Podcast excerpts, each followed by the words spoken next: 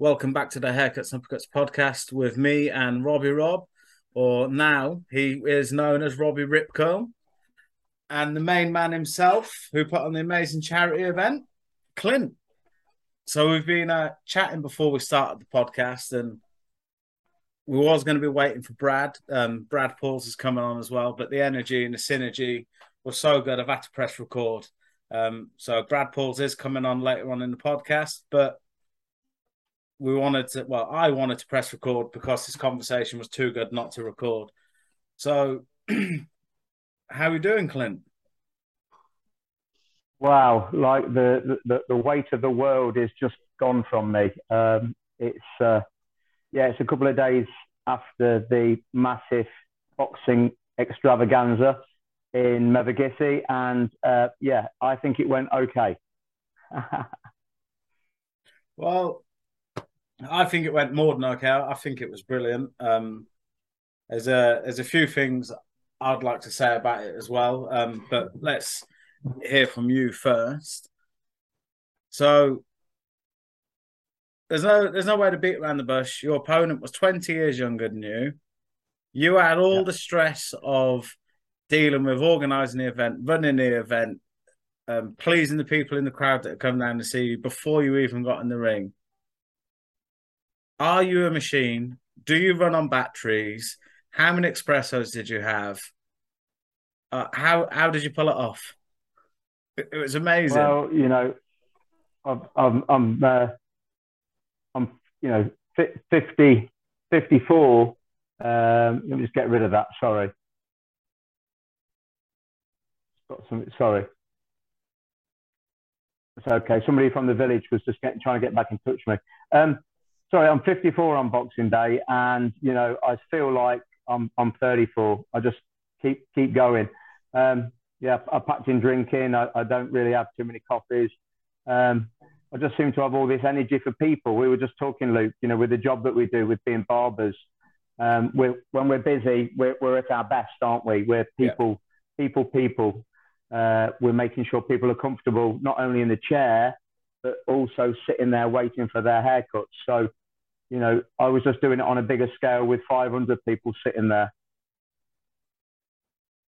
So, for those of you that haven't seen the reel, Clint won by first round. Now, there was a bit of backlash at ringside, wasn't there, Rob?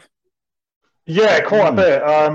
So I call the first round knockout. It's just I think that's the first prediction on Haircuts and Uppercuts I've ever got right. Watch the video reel. My view, Clint landed a couple of very good shots, landed a very good uppercut, and to me, the guy looked out on his feet. Referees jumped in, waved it off. Everyone, the crowd's gone. Well, where we were stood, a lot of people went a bit nuts. In my eyes, Clint's opponent should have shown to the referee he was okay. He may have been okay, may not have been. But the referee made the right call, and that's something we really need to get across on this podcast. He was fantastic all night. And Clint, fantastic performance. Against was it a 25-year-old? Yeah, I think the lad's about 33. He's 20 years younger than me. He's caught me before in sparring. In the early days, we sparred and he caught me a few times, and I knew I was in there with him. We got matched up because, he fancied it, and I thought we were about the same level. He was struggling with some of his preparation. It got some ups and downs, but he was really keen to fight me. It's been well documented. I've been training for this for 11 months. I've lost 3 stone. I've trained twice a day.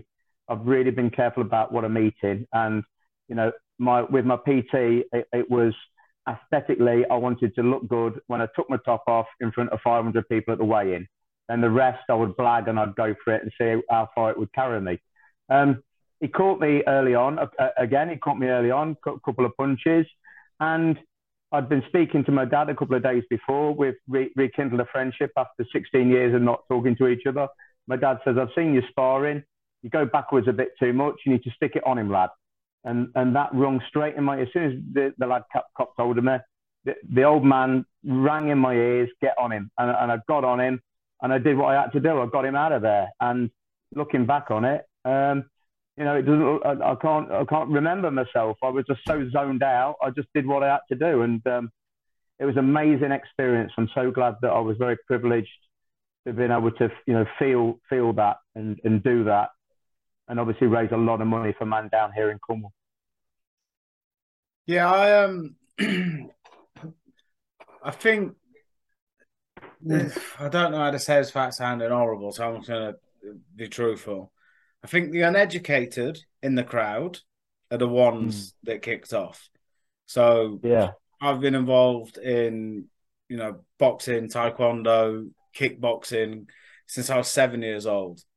I have seen when a ref has not jumped in at the correct time, and I've seen people leave in ambulances. And you might feel okay 10 seconds after the refs jumped in, 15 seconds, 20 seconds later, you might feel okay. The damage that can be done in the last few punches when you're stood there, head down, looking at the floor, not knowing where you are, that's why the ref jumps in. And it's a charity event. No one needs to get hurt and no one should get hurt. So for those of you that... listening to this that might have been on the uneducated side, as I would call it, take this as a lesson to learn from. It was a fair stoppage to anyone with an educated view on boxing. No one needs to be unnecessarily hurt. And you jumped on him. Your footwork was the best I've seen, because you've been sending me sparring videos. And just as soon as he hit you, it was like someone shoved a rocket up your backside, wasn't it? Yeah. It's remarkable what you can do if you put your mind to it and you want to achieve. You know, I wanted to look like a boxer. I've loved boxing all my life. I've followed boxing all my life. I've been in the gym as a younger guy, sparring and messing around. And, you know, as a young guy growing up, I obviously was very intermittent with my training, and I was one of those guys, like a lot of guys, I missed out on having an amateur fight or, you know, a proper fight. And at the age of 53, I wanted to put that right, and that's what we did on Saturday. I had a fight. Yeah. We also need to reiterate the referee's role in all this. You know, he was fantastic all night, every fight, and he made sure people there left the ring safe. I think we really need to reiterate that, because he was getting a bit of grief from the crowd, and he was fantastic in my eyes. Hey, yeah, boys. You're joined by the Nuki Bomb himself. Cheers for having me, guys. Sorry I'm a bit late. It's all right. Hey, Clint, the champ. Yeah. Well, look at this good-looking lad. Yeah, he's just about, mate. How you doing, Brad? Good, yeah, good. Thanks for having me, boys. Yeah, well done at the weekends, buddy. Yeah. It's quality. Yeah. What a pleasure to have you there, to join us there in Mevagissey. Unbelievable. Yeah, great show, packed out, vibe was good, no trouble, all the fights are 50-50, entertaining. Yeah, absolutely loved it, mate, well done, smashed it. Yeah, thank you for coming on. It was just great to see, just great to see boxing in Cornwall, isn't it? It's just, you know, great, great. Yeah, all for a good cause. You raised a bit of money, didn't you? Yeah, I think we've hit around about 11 or 12 so far. We're gonna. Oh, he's gone. He's gone. On a Houdini, look. He's on a Houdini. I'm scared of off, bro. Right, hopefully we can get Clint back on quick. Right, Clint's back in the room. Clint, sorry about that. It's all right. I'll come back. Yeah. So. When you was growing up as a young lad in Cornwall, Brad, could you ever imagine a show like that being on that you could have boxed on? Not quite like that. The times I boxed in Cornwall growing up, I boxed all over. I boxed in Bodmin. I think I boxed in Camborne. The Nuki shows were in the sports centre. There was nothing quite like that one. Not with that sort of vibe with the marquee and the production and stuff. It was all quite basic when I was growing up. So yeah, it was sort of on a different level on Saturday. Yeah, hopefully. Me and Luke have been, haven't we, to a lot of white collar shows around our local area. You know, we're on the outskirts of London, and you know, you don't get 50-50 fights. You get people thrown in there with, you know, people who've boxed for years. Whereas this event was very different to that. It was very well structured. Every fight was entertaining. I could sit there for 8 hours once in my life and not have a beer and watch boxing. So it was a fantastic event. Yeah, it's brilliant. Yeah, all the fights 50-50, and it's like you said, you don't always get 50-50 in white collar. I actually refereed some white collar at uni. So I had the little Dickie Byrne stuff, and some of the mismatches that I've seen in that was just insane. But yeah, the show on Saturday, yeah, 50-50, really entertaining. So well done to the matchmaker. I was the matchmaker, so I matched all these boys up, and you know, obviously, I got, you know, I got my heart in my hand a little bit sometimes. One boy got knocked out, one boy got stopped. But as you say, there were 50-50 fights, and, you know, my main concern was to get everybody in and out of that ring safe. But I just missed a bit there because my earphones went. Looking back at some of the videos, you know, the boys really went to war. And you know, as you know, there's no hiding place in that ring, and the ring finds you out, and you find out so much about yourself from when you step in to you step out. And some of these boys will go away from this with an experience like they'll never, ever get again. And, you know, I believe on Saturday night, there was men made that night, and that day there was men made, and they will be better men in their communities and to the people around them for the experience that they had. Yeah, definitely. The knock-on effects incredible. Yeah. Like, I know one of the lads who boxed on your show is called Connor. He got stopped, but he's just sorting out doing his medical to go amateur, and he wants to carry on boxing. Even though he got stopped, he did really well. But obviously, it's had a positive effect on him because he wants to keep on doing it. He's going to stay off the street and stay in the gym. So yeah, you worked in a supermarket with him. Yeah, I worked in Morrison's a long time ago. Hey, I know. Stack the shelves. Yeah, I know. He's very proud of the fact. He said you're a better boxer than you were stacking shelves. That's all right, mate. I wasn't very good at all. I quit after a month or two. Well, we all got to do jobs we hate at times. We've all done it, haven't we? But you've done some mad ones, haven't you? But listen, I had this ring walk, and I really held the crowd up with this piece that Jace Hobbs put together for me. And I played it back, and on some of the reels, there's this guy leaning over the railings, trying his hardest with his camera to stay on it. And it's Brad Pauls. Brad Pauls. I was filming it. I didn't know when to stop or when to start. He kept walking backwards. I was like, I'm going to run out of memory on my phone. It's the longest ring walk I've ever seen. It lasted longer than the fight. Honestly, Brad Pauls is breaking his neck to video Clint the Barber walking down this red carpet in Mevagissey. You couldn't write this shit. You could not write this shit. Loved it, mate. You milked every second, didn't you? Yes, I did. I did. Mate. Fair play. Unbelievable. Honestly, I've got hairs on the back of my neck now just thinking about it and talking about it. Wow. Right, Buzz. Mm. You'll have to get your professional promoter's license, Clint, and start putting some shows on in Cornwall.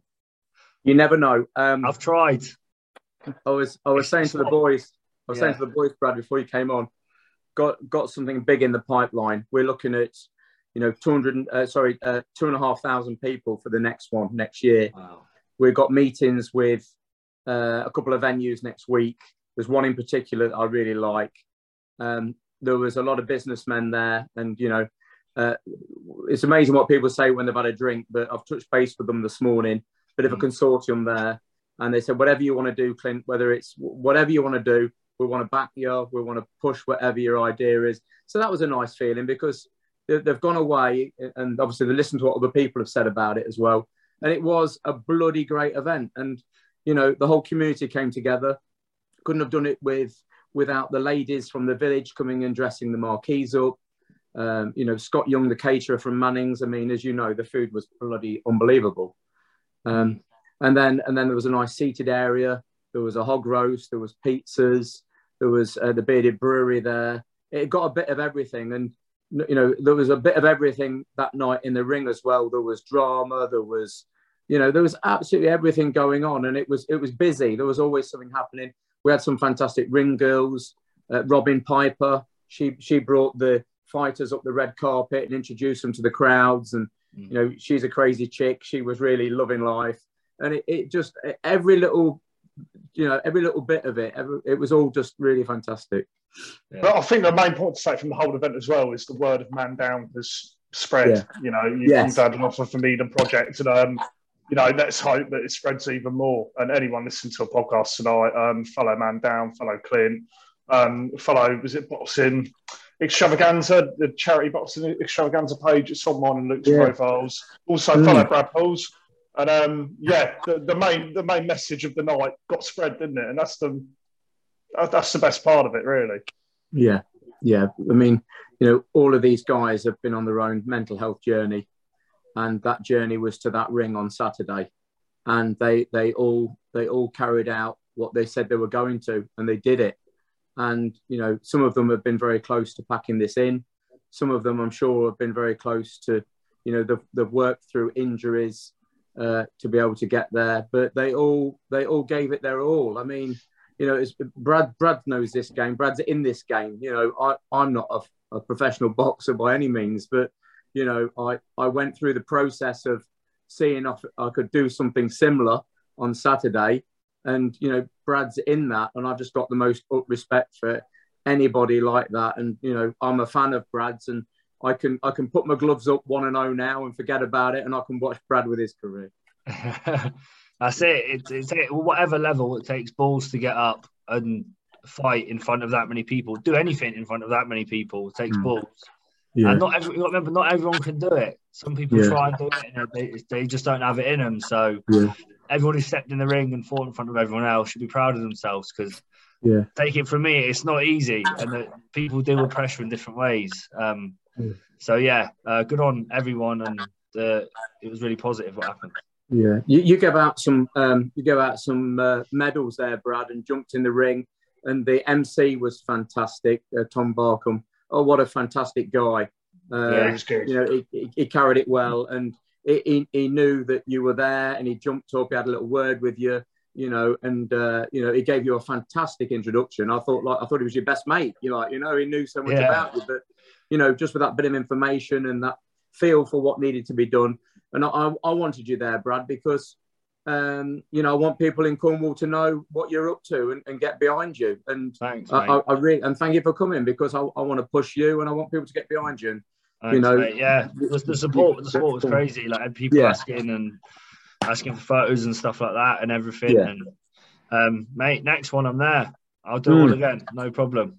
That's it. What, Brad? What did you take away from it? What did you enjoy? Because there was, as I say, there was a lot going on, and you knew a few people, so it was almost like paying homage to your home crowd, really, you being there. What did you, I mean, obviously you said the fighters were okay, but what did you take away from it? I think just the whole setup. I think obviously you sold enough tickets, so the atmosphere was there from the get-go. Everything ran smoothly. There was no hiccups or anything like that, so it was done. The production was done really well. I like the little touch of the Cornish bunting around the top. I just love the Cornish flag, and that was everywhere. I love that. And yeah, I think it has a different feel because it's for charity and it's for a good cause. The vibe's just better. There was no drama in the crowd or nothing like that. And the fighters are respectful before and after, how it should be. And I think maybe because it's for charity, you get a little bit more, it comes from a better place. So yeah, so just everything, mate, was brilliant. Yeah. I'll just add to that as well, you know, there's a lot of boxing events where, especially white-collar amateur fights, where you'll go in, that people will turn up to see the fight they want to see and then go. There was none of that at the weekend. People got there at, say, 2, 3 o'clock, and they stayed the entirety of the event. And that's kind of kudos to you, really. So it was a great setup. Mm. Yeah, we're so lucky to have people get on board and help us. I mean, the Cornish bunting, that was Tracy Williams from Mevagissey. Her and her husband were there for about 2 days putting that up, and the ribbon. And they knew that, you know, this was going to be on a stage that people would see. The live stream from the Cornwall Channel, all the TV people there and all the press. We got press passes, and it was, you know, it's just like something off the telly, and it was. And Tracy quite quickly got on board and knew that, well, this needs to be dressed up So it shows Mevagissey in its finest hour, and she, yeah, she, it was amazing what she put together there, wasn't it? It looked fantastic. That's it. Well, yeah, Brad's cool. Next fight, we'll all have to come down with Cornish flags for him. Yeah, yeah. I've actually got the Man Down logo put on my Cornish flag. I've got it printed on my. Yeah, it's my last fight, and I don't know what happened. I forgot to take it in the ring, not on purpose. I was absolutely fuming, but yeah, I've got the Man Down logo on my Cornish flag. I'll have it for my next fight. You'll see it. So yeah, represent every time. Yeah, you knew lots of people there, Brad. It must have been so good because to see everybody together. Yeah, yeah, I felt the love, man. I felt the support. Ross runs Man Down. I was speaking to him for a while. He's a lovely bloke. Yeah, I met a few Cornish lads that love boxing. Do you know what I mean? It's just it's nice. Good. No, I think it needs to be mentioned as well that you don't live in Cornwall no more, Brad. You did a 500-mile round trip on the weekend to show your support for the Man Down charity, and I got massive respect for you for that. You left. I don't know if I'm allowed to keep this in the podcast or not, but it's been on your social media. You left training camp with Conor Benn to come and show your support. And I've got mad respect for you for that. Yeah, it's funny because I on that Friday I got this. I sparred Denzel in the morning. It was a tough spar. I did well. Don't look like it, but yeah. And then left straight away from the sparring. Travelled down to Cornwall. Took me 6 and a half, 7 hours. And then come back up on the Sunday. But you can't miss stuff like that.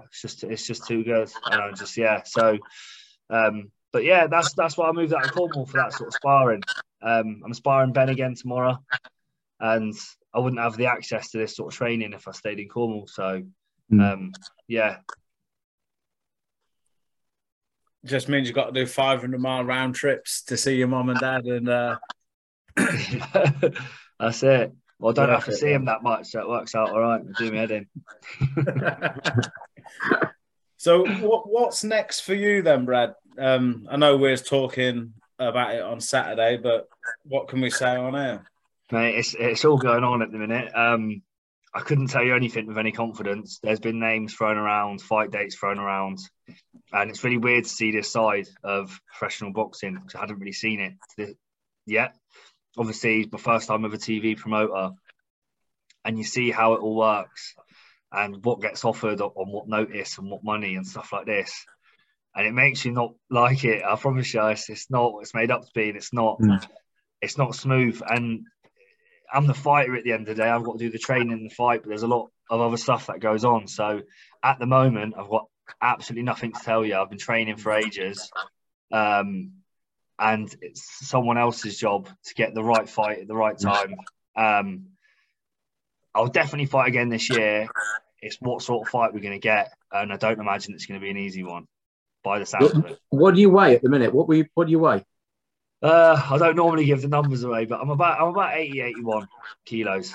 Yeah, yeah. And I have to cut down, and it's not easy. I'm not tall for middleweight, but I do the weight very well. What kg is that? What kg? So 80 kilos, 81 kilos, something like that. Yeah. And then a middleweight 72.6. So yeah. But I weigh that for 10 minutes. Then by the time we get in the ring the next day, I'm almost 80 kilos again. So okay. Normally how it goes. Yeah, fun. Well, we'll be there for your next fight. Thank you, man. We're supposed to go to the fight in Plymouth. Something happened. I can't remember what it was. One of my daughters was ill. I can't remember which one. And I wanted to go to your first fight on Channel 5. Yeah. And I was in Devon, so I couldn't go. Dodging each other, weren't we? To be fair, that Plymouth show sold out, so it would have been hard to get tickets. I sell quite a lot down there, but yeah, well, it's destiny. The next one, then I'll see you ringside. Yeah, love it. We'll have to remortgage Rob to get the ringside tickets. Oh yeah, with our Cornish flag. Yeah, it's not, the TV shows ain't cheap. I can't lie. They're not. It's not like smaller. They're not cheap. The TV shows, yeah, fair enough. No, they're not. But the whole production team needs to get paid. The boxers need to get paid. And whilst talking about boxers being paid, don't stream boxing. Boxers deserve their wages. Don't be a tight ass. Pay for it. Oh, the pay per view. The pay per views. Yeah. It's expensive being a boxing fan, though. It is. Not as expensive as the States, though. Have you seen pay-per-view for Canelo Golovkin in the States is $85 this weekend? Wow. You got that to Dyson on the Mayweather Pacquiao's, and they were $120. I mean, they get ripped off big time over there, don't they? Mad. People pay it. People will pay it. Exactly, yeah. Yeah. Now we'll start saving. We'll be there. Hey, Brad, when you make your millions and you're, you know, champion of the world, yeah, and you come back to Cornwall to buy a really nice big house to put all your boxing memorabilia in, where's that going to be in Cornwall? Where's this crib going to be? It's going to have to be nuking it. That's where my family is and stuff. But yeah, I think if I win my next like 20 fights, I could probably buy like a flat or something. So yeah, it'd be sweet. The price is at nuking at the minute. So if I get some of that Mayweather money, I could probably get like a 2-bed house, I reckon. So if the rumours are true that Chris Eubank Jr. has been grounded, why don't you step in? I'll step 100% for that sort of money. I'll step in with AJ. Honestly, what's he get? How much money is he making? I'll do it. It's a couple of mil, I think. I'm in. Honestly, I'm in. No problem. I'd fight him. I'd go out to Turkey, get liposuction, make the weight. He'd beat me up in 30 seconds, but I'd be rich. I like dishing it out, but I don't like getting it. I don't like getting it. No one likes getting it. You don't get paid for overtime, boys. Look at my video. You know, mate. In and out. Yeah. Clint style, do you know what I mean? First round, gosh. I loved it. I absolutely loved it. I was totally in a different zone, honestly. I just could not believe when you get your gum shield in and you're warming up on the pads with, I mean, I've got some great guys in the corner, Phil Harris, my PT, Josh Pierce, you know, my Vaseline guy, and it was proper, like, you get into that zone. And people, some of the other fighters were trying to, you know, all right, Clint, and people trying to, security out the back trying to talk to me. And I was just totally in that zone. And when I got into the ring, it continued and I just, boom, exploded. And, you know, it just, I've just got a feel. Now I obviously respect you guys even more, what you go through. And, you know, AJ the other day, when he kicked off a little bit afterwards, and, you know, you're not your real self in that moment, are you? Yeah, it's full of adrenaline, a lot of pressure. Yeah. And yeah, right after the fight, it's a weird time to do an interview because you're half probably concussed and half pumped up adrenaline, and yeah, so you can sort of understand. And yeah, it's a lot of pressure. So did being ringside give you itchy knuckles, Brad? Yeah, did you know? It's just the atmosphere, like hearing everyone screaming and stuff. Just gives you some flashbacks. But yeah, I'd like to box more often, but it's not how it works, unfortunately. Boxed in May and then boxed again by the end of the year. But yeah, just have to wait my turn, to be honest. Yeah. Yeah. Well, one thing I would say, though, is I said it the last time I interviewed you, ages ago on the podcast in lockdown, I think you're avoided in the middleweight division. I don't think there's a lot of people that actually want to fight you. Yeah. They know they're going to get hurt. Yeah, that's it. But you got to be worth something. So if they're going to want to fight me, they're probably going to want a title to be worth having of it. We lost Clint again. We have lost Clint again. He'll be 2 times. What are we going to do? I think his phone keeps ringing. Yeah. All right, Clint's back again. Welcome back, Clint. Yeah. I'm sorry about that. Honestly, I've got Shane from the Cornwall Channel trying to jump on me with another business meeting. I've got somebody else trying to contact me with regards to giving me some money for some sponsorship. Yeah, I don't know how I get a chance to be a barber these days and just be normal. I've got everybody jumping. There's another message coming in from somebody who wants to back me doing something. Yeah, I've become the Eddie Hearn of Cornwall all over. You've made it now, mate. There's no turning back. I love it, honestly. It's all I've ever wanted, really, to keep lifting people and helping them. And, you know, and it looks like, you know, that there's a journey out there for me and a path that I might be taking. Who knows? You can do it, Clint. You can do it, mate. We're there to support you. Yeah, thank you. So, with obviously the charity Man Down, the event that's gone on, obviously it's all the dust is settling now. And like Rob was saying earlier, that the word of Man Down is going to start spreading now. See, me and Rob, we were talking to people about it. Brad's got a massive social media following, so people that don't even live in Cornwall are going to know about it now because of Brad as well. Is there a message that both of you want to put out there about the charity Man Down? And, you know, obviously from Clint, what's going to come next? And obviously from Brad yourself with how boxing can help people, kids, anyone of any age as well. Clint, you want to go? Yeah, well, Brad, you know, you're a Cornishman. So, you know, you was here before me. I've just come on board in Cornwall over the last 10 years. I was living in Newquay back in the 80s. Yeah. You know, working, I was like surfing and bumming around and having a good time. And, you know, my heart brought me back to Cornwall to bring my kids up. Nice. But it's that feeling that Cornwall gives you, even though you're not from here.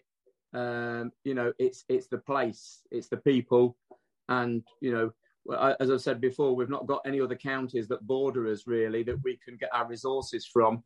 Where our borders are met with sea and sand, and you know, we've not got those, facilities from other counties. We have to look after ourselves down here and club together and stick together as a community. And I think Mevagissey proved that on the weekend where everybody came out to support men's mental health in Cornwall. They're familiar with the work that Brad and Ross have started and, you know, the ethos that's been carried on by people like myself and other facilitators. And, you know, we don't want there to be male suicides in Cornwall. We are the third highest rate out of 27 counties for a suicide rate in the UK, and that's too much. We're losing too many men down here, and we don't want that to happen. So yeah, you know, I'll keep shouting it and screaming it for as long as somebody will keep letting me speak. We've got 27 meetings over Cornwall. That's 27 safe places for men to walk in off the street and be met with warmth, empathy, and understanding. There's that the phones are turned off, and they're met, you know, with people that want to hear them and help them. And these groups of guys, even when they feel like they've been helped, they come back to help other men. And that's what I'm proud to be part of in Cornwall, that, you know, I'm part of that band of brothers.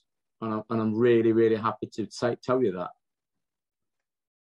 Yeah, honestly, yeah, I think it's amazing what they're doing. I know people personally who have reached out and spoke to Man Down, and it's helped them through tough times. So you probably can't really put a number, I'm not sure if you can, on the amount of people it were saved or got through a tough time. But apart from Man Down, I don't personally know any other company similar, not company, but thing similar to Man Down. So if it wasn't for them, you haven't got an easy access point for someone who's struggling. So, and as time's going on, it's the go-to thing if you are struggling in Cornwall. And the fact that you can meet in person with people and feel like you're part of something will save and help a lot of people. So, yeah, man, it's amazing what they're doing. I'll always support it, always back it. And if they ever need me to do anything, I'll do it because everyone struggles, everyone suffers, and life's tough, man. So stuff like this is going to help people when things ain't going your way and times are tough. So, yeah, all for it, mate. Yeah. You're a young guy, Brad, and, you know, to have you involved and there, you know, it does break down barriers because some of the young guys, there's that bravado in the pub and they can't speak, you know, and just seeing a young guy like you carving your way in the world and actually being there and saying, I want to be part of this, I want to help this, you know, I hope you realise what you're doing. You're really helping awareness in Cornwall. Yeah. Yeah, honestly, all for it. And, like, it's a similar sort of story with Tyson Fury, which I think a lot of people relate to. He's the biggest, hardest guy in the world, but he suffers with mental health. So it's stories like that, and, yeah, that all sort of correlate and support it. So, yeah, it's brilliant. Yeah, and the magnitude of the event you held at the weekend as well, Clint. I've never seen that sort of round here where we're from. especially not a mental health organisation. And as I said before, it'd be fantastic. It can grow. And by the size of that, I don't know how well it ran. I can see no reason why it can't spread. So, again, great show, great weekend, and great message. And let's hope it spreads. I can't see why it won't. Mm. Yeah. No, I'll just say my little piece before we move on to a bit of boxing coming up. So, you know, I haven't hit it on the podcast before. I've tried to kill myself numerous times. Thankfully, I failed. Good job, I was shit at it. So seeing other blokes talk about it, doing things proactively to break down barriers, to get people talking about it, that's why I did, you know, a 500-mile round trip to come and support it, because it's something I believe in, and I'm not prepared to sit here and talk and not act.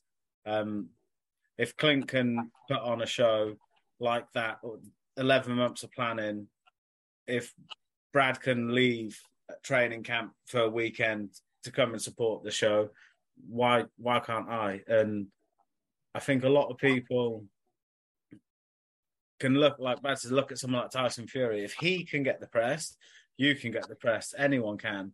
But if someone can battle it and get better, so can you. You just need the facilities sometimes. You need someone to talk to, and, you know, big up to Man Down. I think it's brilliant. And I didn't know Cornwall was the third highest suicide rate in the country. That's a massive statistic. It's quite sad. And I think that's why, you know, 30 men came together to fight, to help men keep fighting. You know, it was easy for them guys to do it, because they are fighting. They're fighting their own situations. So to get in the ring was just another part of that fighting. And they put it on each other. You know, they literally helped each other on their journeys, as I've said before. You know, they've paid for each other to get to the training. They've paid for each other to have kit. They've gone, you know, and picked each other up. And then they're going to knock seven bells out of each other in a tent in Mevagissey. It was bloody unbelievable. And, you know, I can't believe we pulled it off. I mean, I keep looking back at the footage, and I'm so proud of every one of them, you know, and to see what they did. I've seen them in sparring, but it's completely different when you've got a crowd there and they're actually going for it. And like I said, they found out so much about themselves in the ring on Saturday afternoon, Saturday night, that I'm sure they will take away and grow them little bits into the rest of their lives and the people around them. And, you know, I'm so glad we got the opportunity to give them a stage to do that. And, you know, they're giving me a lot of messages and, you know, thanks for giving me the opportunity, Clint. But they did it. You know, they got up there and put it on each other. And there was no animosity either, was there? No animosity whatsoever. Not at all. And a big shout out to the crowd who turned up as well. You know, so you know, they all know these guys. They probably all know that they've been through issues, and the crowd deserve a huge pat on the back for that as well. Yeah. The crowd was good. A young lad there, Dan Hunkin. He's been through a lot of issues, lost his mate to suicide. Dan's been a heavy drinker, drug taker since then. But, you know, with this, you know, getting into the ring on Saturday, he put everything to one side and was totally focused on you know, acquitting him as best he could. And he got the stoppage, and the crowd went crazy. And I think he'll now, you know, simmer down and get something from that and live a good life. And, you know, I think he's put a lot of demons to bed. And it'd be very interesting to see how his life goes now, but I hope it's for the better. Yeah, good luck to him. I hope it's good luck to him. Good luck to him. Yeah. Right. We can't have Brad Pauls on the podcast and not ask about Canelo Golovkin 3. Man. It's because Golovkin was my favourite fight for so many years, man. Like, honestly, just love the style, love everything about him. But I have to be brutally honest with the situation, and it's that he's getting old, and Canelo is still very much in his prime.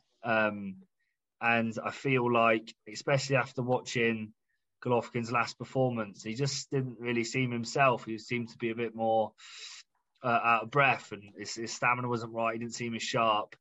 And even though Canelo's coming off a loss, it's not a loss at his real weight and stuff. So I do feel like Canelo may force a stoppage late on. And I asked in the gym today with the lads, and Linus thinks the same, and all the other lads in the gym think the same. And normally we place bets, but we couldn't place a bet this time because we all agree that Canelo is going to win. And I like Canelo, but it's just a bit sad to see Golovkin aging and not being the same. Is he 42? Is he 42, 43? Might be 41, 40, 41, something like that. He's around that age, isn't he? Yeah. He looks it as well, as I mean. I think he's had a long career, so I don't see it going well for him, to be honest. The only thing I can see from this matchup is Golovkin's going to earn a bit of money from it. Apart from that aside, I don't get it. I don't get why the fight's happening. No. Will I watch it? I will, obviously, but I can see why people wouldn't. We've seen it twice. We saw a robbery in my eyes in the first fight. Canelo won the second, and it's just been a bit too long for me to have that third fight. Canelo's excelled since then. Golovkin hasn't, I don't really see why the shot's happening, to be honest. Yeah, money aside. Yeah, no, I think Canelo stops him with a body shot. He body shot, and he gets hurt to the body, doesn't he, Golovkin? So in his last fight, he winced a few times when he got hit to the body. And Canelo is probably one of the best body punchers there is at the moment. Yeah. So I personally think there's a lot of better fights on the horizon, like Eubank Benn. Let's get into that. Yeah. Brilliant fight. Because I've met Eubank a couple of times, and he's probably a little bit taller than me. He's got quite a big head, but he is quite narrow in his shoulders and his legs and his hips. He's got quite narrow shoulders and stuff. And I always remember him saying how easy it is to make weight. I always remember that because we're the same weight, and he always says how easy it is and stuff. So this whole him having to drop an extra few pounds, I think he's making it seem a bigger deal than it is, especially the way he's going on with the KFC. And then I seen today he was eating some chocolate and stuff. Whether it's mind games or not, but I think they probably underrated Ben's power a little bit. If he lands clean, I definitely think he can hurt Eubank. He can punch it, but he's got a better jab than people think. He's got longish arms for his size, and he's got a brilliant engine on him. Like when we sparred the other day, like I said, he did 10 rounds, one in, one out with me and Linus, with 30 seconds rest in between each round. And we've got to remember, we get a round off, so we're fresh he did 10, and his engine was fine. So, where Eubank relies on his engine as well, I don't see Ben tiring, and I don't see Eubank won't tire either. So, it's a good fight. I don't know what to say about the prediction, but it's a good fight. I have to ask you this question, Brad, as a professional. What's your view on the rehydration clause, just in general in fights?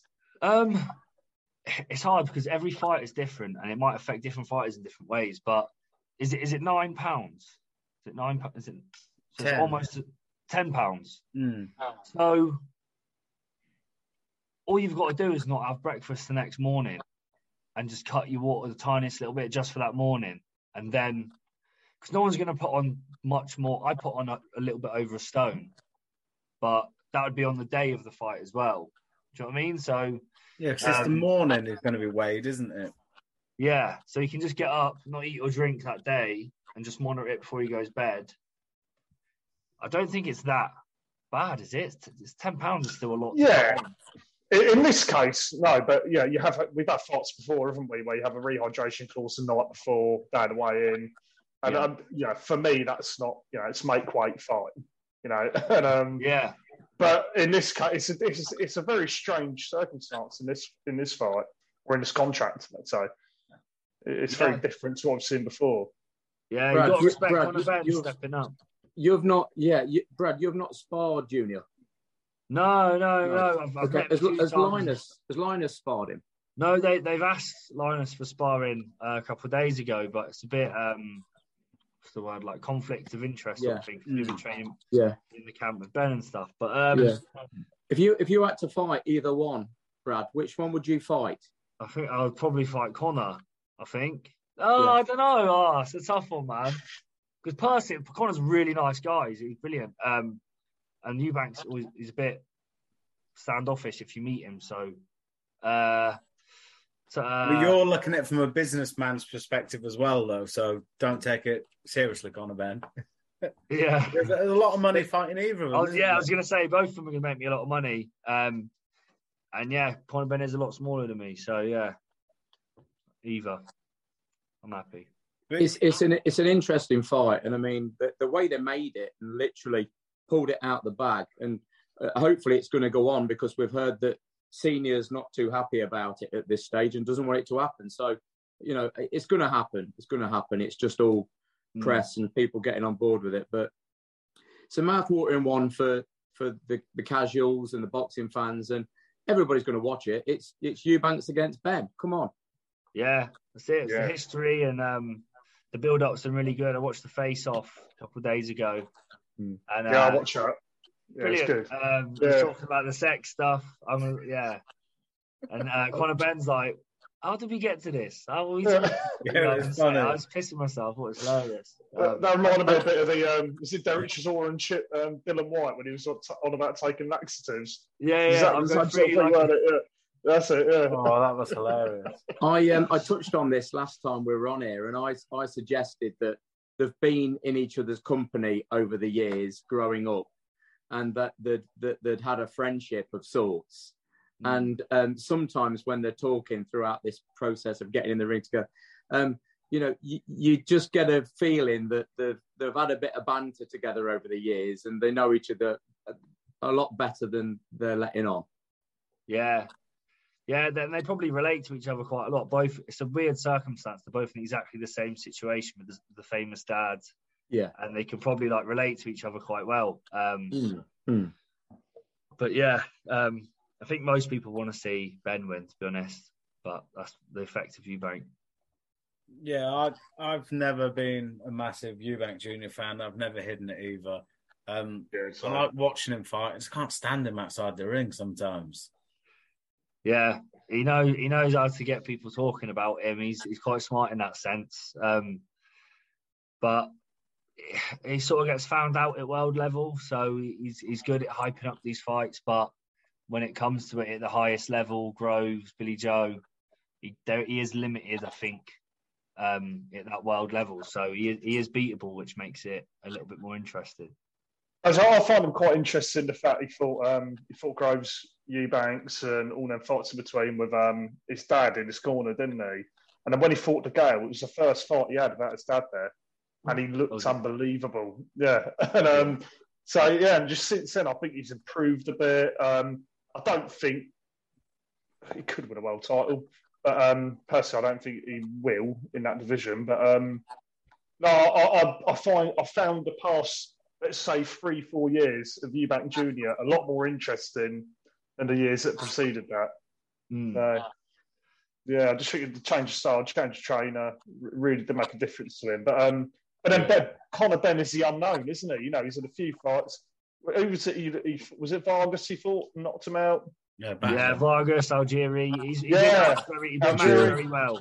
Yeah, but even his fights, we had a podcast before, and I was saying, look, if he beats him, I'm on the hype train. Because these are ex-world champions, and he went there and he done it in great fashion. Yeah. So keep hype train rolling, you know. Yeah, he's done well, hasn't he? He's improved a lot, and he works hard. Yeah. So, see what happens. Will you be there at ringside? I got offered the fight on the card and everything. This is the stuff that's been going on. But no, I can't afford the ringside tickets unless I can twist his arm tomorrow. It's sparring and see what I can get out of him. But I'd love to be, but I highly doubt it. Surely Uncle Eddie will get you a ticket. I see what I can do. You've left. You've gone over to his fighter and trained with him. Yeah, under the same promoter as Eubank. I know. I've been doing him a favour. I should definitely get VIP tickets. That would be lovely. You definitely should. I'll see if I can sort you boys out, see if I can get four. We'll have a night out. You always get VIP at one of my shows, mate. I'll return the favour. Hit the O2, sold out. So before we sign off, gosh, I haven't had my dinner yet. I've worked all day and had nothing to eat. I'm starving. I could do with skipping a few meals, though, so it's all right. I just want to say thank you for coming on, Brad. Thanks for having me. Thank you for inviting us down, Clint. I really appreciated it. I thought it was my pleasure. My real pleasure. Yeah. And it would be nice to have you both back on before the Eubank Benn fight and do a little prediction round. Just a quick 5 minutes, put it up on Instagram, because you'll know a bit more by then, see what he's feeling like closer to the time. I don't know if I can do it. No, yes. I'm signed with Ross, but I've been sparring Conor, so I feel like I'm being a bit of a traitor if I pick one. Do you know what I mean? Yeah. That makes sense. It's hard. Yeah. We're both Simon Wasserman and I've been helping Ben, but I might have to sit on the fence with that one. I don't know if I can do it. You go where I don't know if I can do it. Just a quickie. You obviously mentioned Ben and you've been around Ben.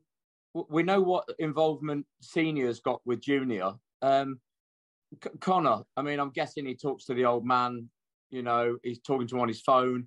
Have you seen Nigel around his camp?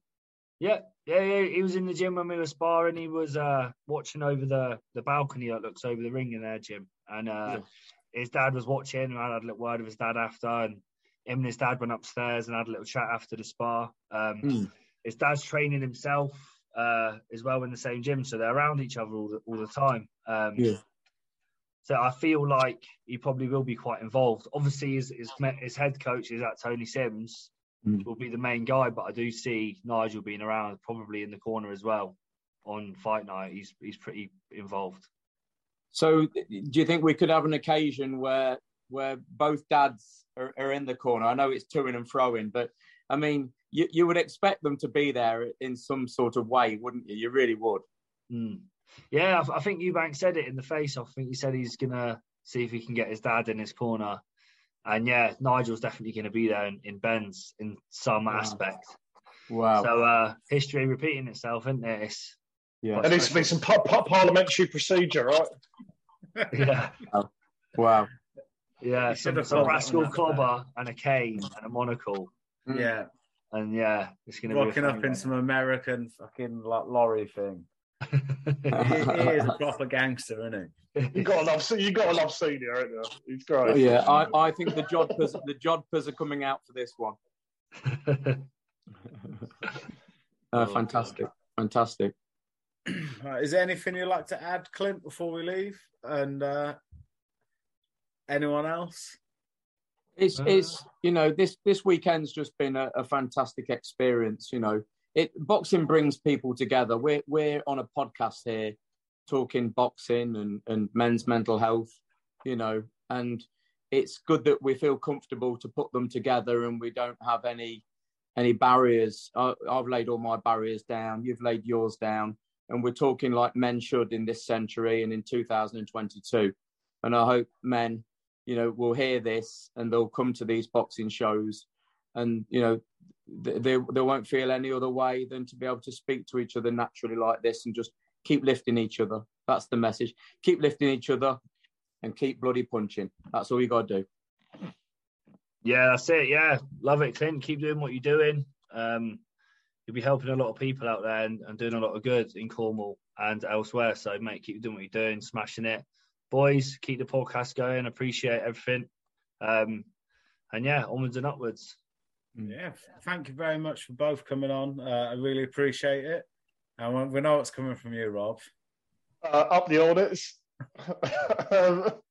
No, great event. Thanks for having us, Clint. Really enjoyed it. Really nice to meet you and you as well, Brad. And good luck in your next fights, whatever gets arranged. We'll be supporting you. We'll be supporting you both.